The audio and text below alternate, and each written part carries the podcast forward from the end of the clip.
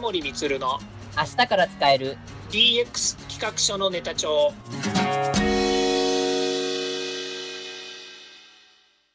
こんにちはサートプロの近森充ですこんにちはアシスタントの堀内隆ですこの番組は IoTAI の教育事業の専門家近森充が DX デジタルトランスフォーメーションについて実際の事例を交えながら DX とは何か DX でどんな未来ができるかをご紹介いたします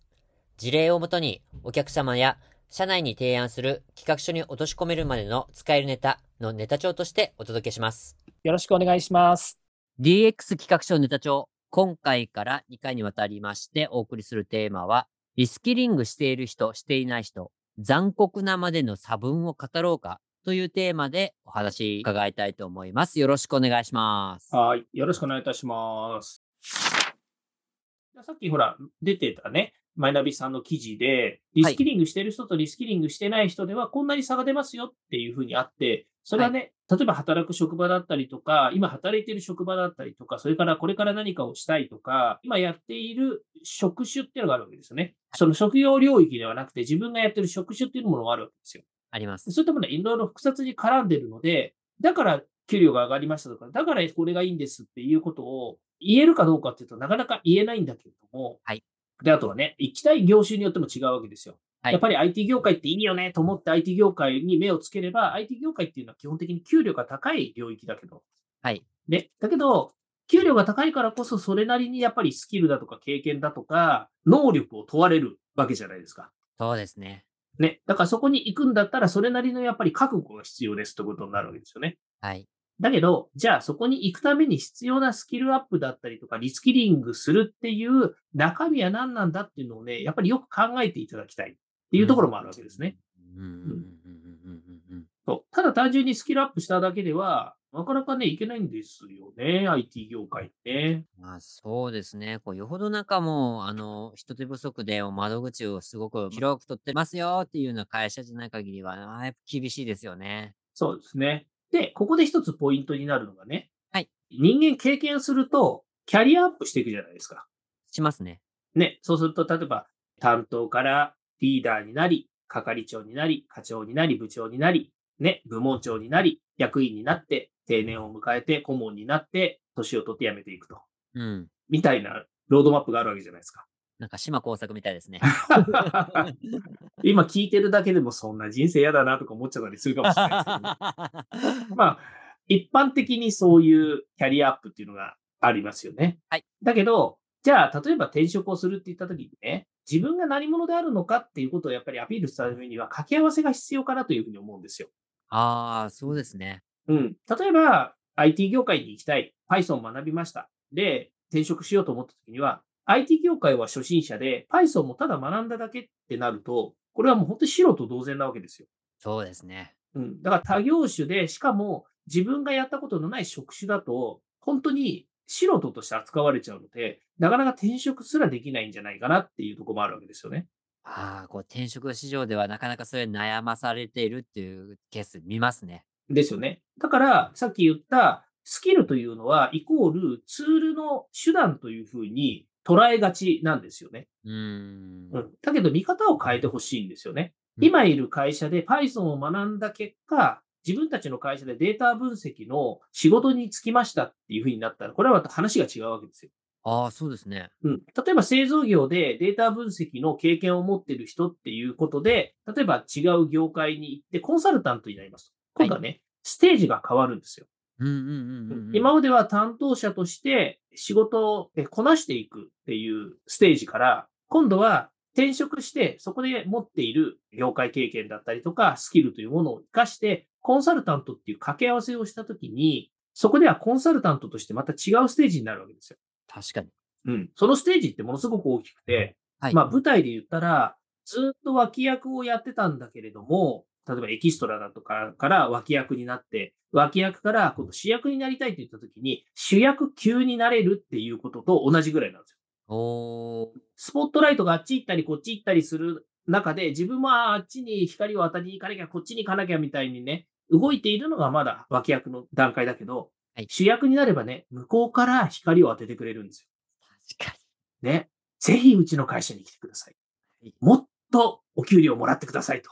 はい。言われたいじゃないですか。言われたいですね。ね。だとすると、やっぱり自分を主役級に持っていくために何を積みますかってことなんですうーん。よ。それがこの5年間何かが積めるっていう用意を国がしてくれてるってことなんですね。そこですね。そこなんですよ。堀内さん、はい。ぜひリスキリングしに行こう。 はい。頑張ります。はい。あの、少なくとも僕はちょっと、あるツールは、ちょっとこれはまあリスキリングとは別なんですけど、あるスキルを絶対覚えなきゃいけなくなってしまったっていうのもあるので、それあも、うですか。はい、フィグマってやつですけど。あはー、フィグマね。 うんい、覚えなきゃいけなくなったので、本当にう今ん死ぬ気で、あの泣きながらやってます。 そうなんですね。あのはいフィグマの名前は知ってますけどね。あのはいフィグマは何者か僕よく知りませんけれども、はい多分ホームページを作成する何かのフレームワークみたいなものなんじゃないかなと思うんですけど。はい。 そうですよね。うんはいあの、私はフィグマが使える堀内さんにお仕事を発注させていただければそれで結構です。恐縮です。 まあちょっと話は外れましたけど、でもまあ本当にその人によって、ある種、その、まあ人生、まあ人生抱えるっていうとちょっと大きいかもしれないですけど、やっぱそれくらいの覚悟を持って、こう、ガツッと変わる。で、それに対して今国のバックアップがすごいってことですもんね。そうです。そうなんですよ。はい。だからそれをミスミス見逃すなっていう話ですね、今回これは。そうです。ビジネスパーソンとして見ればね、今いい環境にあるので、はい。それを逃すなということもあるんですけど、はい当然ですけど、何を学びますかっていう、先ほど言ったね、その人生をかけてでも、自分がこうありたいんだっていう延長線上に、そのスキルを学ぶ必要性がありますかっていうところは、しっかり考えてほしいんですよね。確かに。うん、それは、まあ僕もちょっと今、疲れて痛いなって思いました。うんまあ、堀内さんの話をしてるんじゃないんだけどね、堀内さんもね、いい、とこまでこう頑張ってるから、別に僕がね、何か言うあれでもないんだけど いえ、いえいえ。あのね、スキルアップってね、ものすごく面白くて、はい例えばね、あの学んだんだけど、その経験活かせないよねと思うスキルアップって今までいっぱい経験してるんだと思うんですよ。うーんうん、例えばね、あの、面白いと思うちょっと事例はね、一つ言うとね、英語が喋れるようになったら、きっとお給料高くなるよねってみんな思ってるわけですよね。ああ、なんかそ確かそういうイメージありますね。 ね、だけど今働いてる会社で英語を学んでも英語を活かせる場がないよねっていう会社の人こそ英語よく学んだりしてるんですよ。なんか皮肉みたいな感じになるんですけど。いや別にブラックな話してるわけじゃなくてね。でも、はい英語学習の多くはそういう人たちが来てるんですって。へえ。やっぱり、、いつかのための英語みたいな感じのね、うんものが多いんですって。おううんだからね、それって、昔で言うとね、余暇の利用方法みたいな感じなんですよね。ああ、なんか、なんでしょう。あの、余暇に勉強するみたいな、そういう感じですか、イメージとして。そうそうそうそう、そうそう。それってね、スキルアップなんだけど、役に立たないスキルアップっていうケースもあったりするわけですよああ、なるほど。もちん、はいろんね、今時英語ってね、やっぱりできてた方がいいよねっていうわけじゃないですか。そうですね。はい。うん。だからその、いわゆるベターなわけですよ。はいはいはいはいはいはいはい。だけど僕が言いたいのはね、ベストを狙うためによく考えましょうねと。うんいや英語は悪くはないです。僕だってね、僕の場合の英語っていうのは、あの必要に駆られてあの、会社から学べって言われて、学ばせてもらったので、もはいのすごく良かったなと思っている英語なんだけど、もっと言うと、英語できなかったら、外人さんと話せねえじゃねえかって話になってて、うんそんでまた英語をね、会社が学べってことになったわけだから、あれ、あの時はあれで良かったんですけどね。はいうん、だけど、この先、いつかそれを使うかわからないよねっていうところに投資をするぐらいだったら、この先自分の人生をかけてるのもこれをやりたいよねと思うところに投資した方がいいと思うんですよ。せっかく自分の人生なんだかそうですね。ら。うん。で、それをね、よくやっぱり見極めてほしいなとは思います。うんうんうんうんうんうん。あの、今から12年ぐらい前に、アンドロイドが出てきたときね、アンドロイドってスマートフォンのアンドロイド OS っていうのが出てきたときに、はい私、教育訓練っていうね、厚生労働省がやってるプログラムの学校やってたことがあるんですよ。ほうほうほうほうほうほう。半年間で Android アプリケーション開発ができる人材になって、まあ、いわゆるハローワークに来てる人たちなので、一回仕事を辞めて、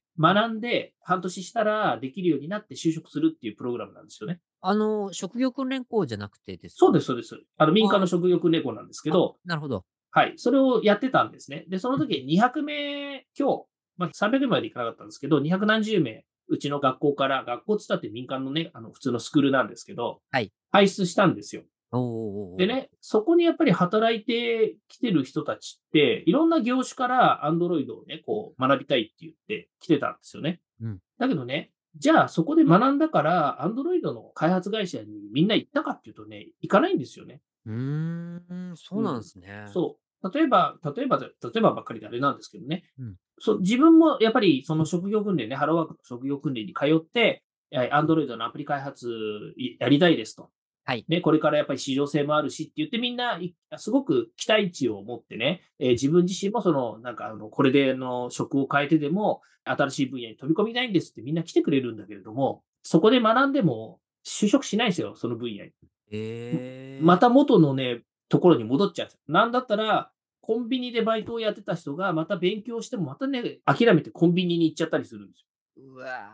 ー、もったいないというか、合わなかったのか、ちょっとかわいそうな感じもしますが。うん、でも、あの時の Android アプリ開発って、今どうなってるかっていうと、はいね、世の中ではアプリケーション開発者って山ほどいるんですよね。はいまあ、なんだったらアプリケーション開発なんて、まあ、これ IT エンジニアの話で言いますけど、はいアプリケーション開発ぐらいはまあできていい、まあ、当然とは言わないけど、できていいよねっていうぐらい一般的になってきているわけですよね。はいだけど、あの時の Android 開発者っていうのは、世界でも本当にいなかったんですよ。今、AI で分析できる人が世界ではとてつもなく少なくて重宝されてると、重宝されてないや、求められているというふうに言われてるわけですよね。はい。それと同じぐらい当時は Android のアプリ開発ができる人が少なかった。まあ、もっと言うと隣に iPhone っていうのがあったので、iPhone アプリのあの開発者も少なくて、それもすごく講座としては人気だったんですよね。うーん。そのぐらいね、やっぱり社会に求められていた人材だったし、スキルだったんですよね。はいだからそういうところをね、やっぱり目指してほしいなとは思うんですよ。はいはいはいはいはい、うんはい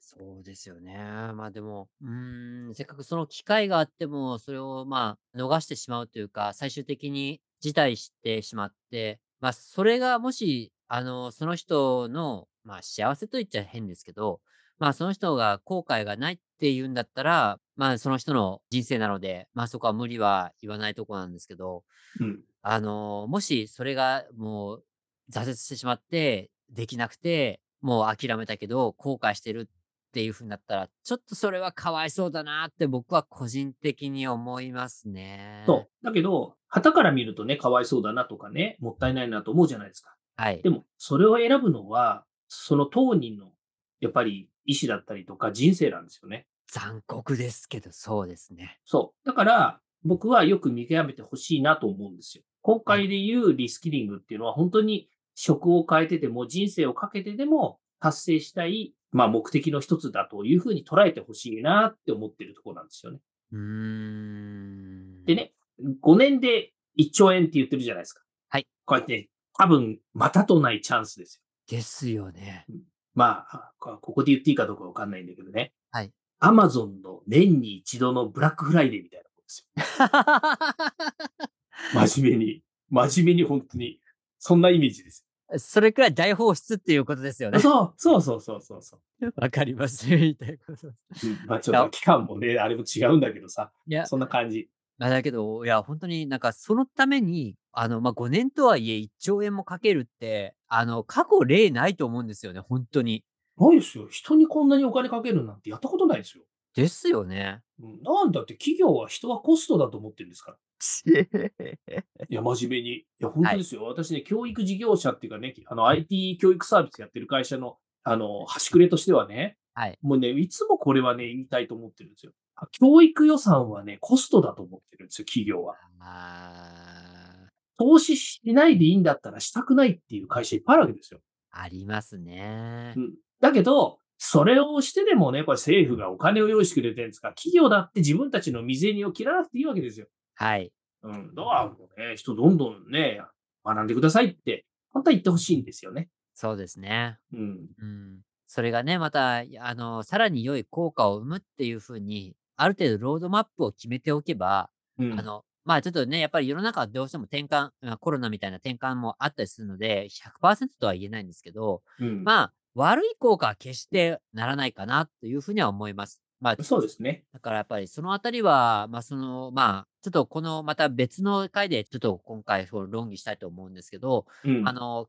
会社側がいかにこのリスキリングに対応するか、そして会社がっていうよりは、むしろそこを引っ張っていくのは経営者。うん。経営者がどうリスキリングに立ち向かうのか、いや、むしろ経営者が率先してやらなきゃいけないのかうん。というところですね。うん。に関わってくるかなと思います。これはね、DX という文脈の中でね、考はいえるとものすごく分かりやすいんだと思うんですはい。よ。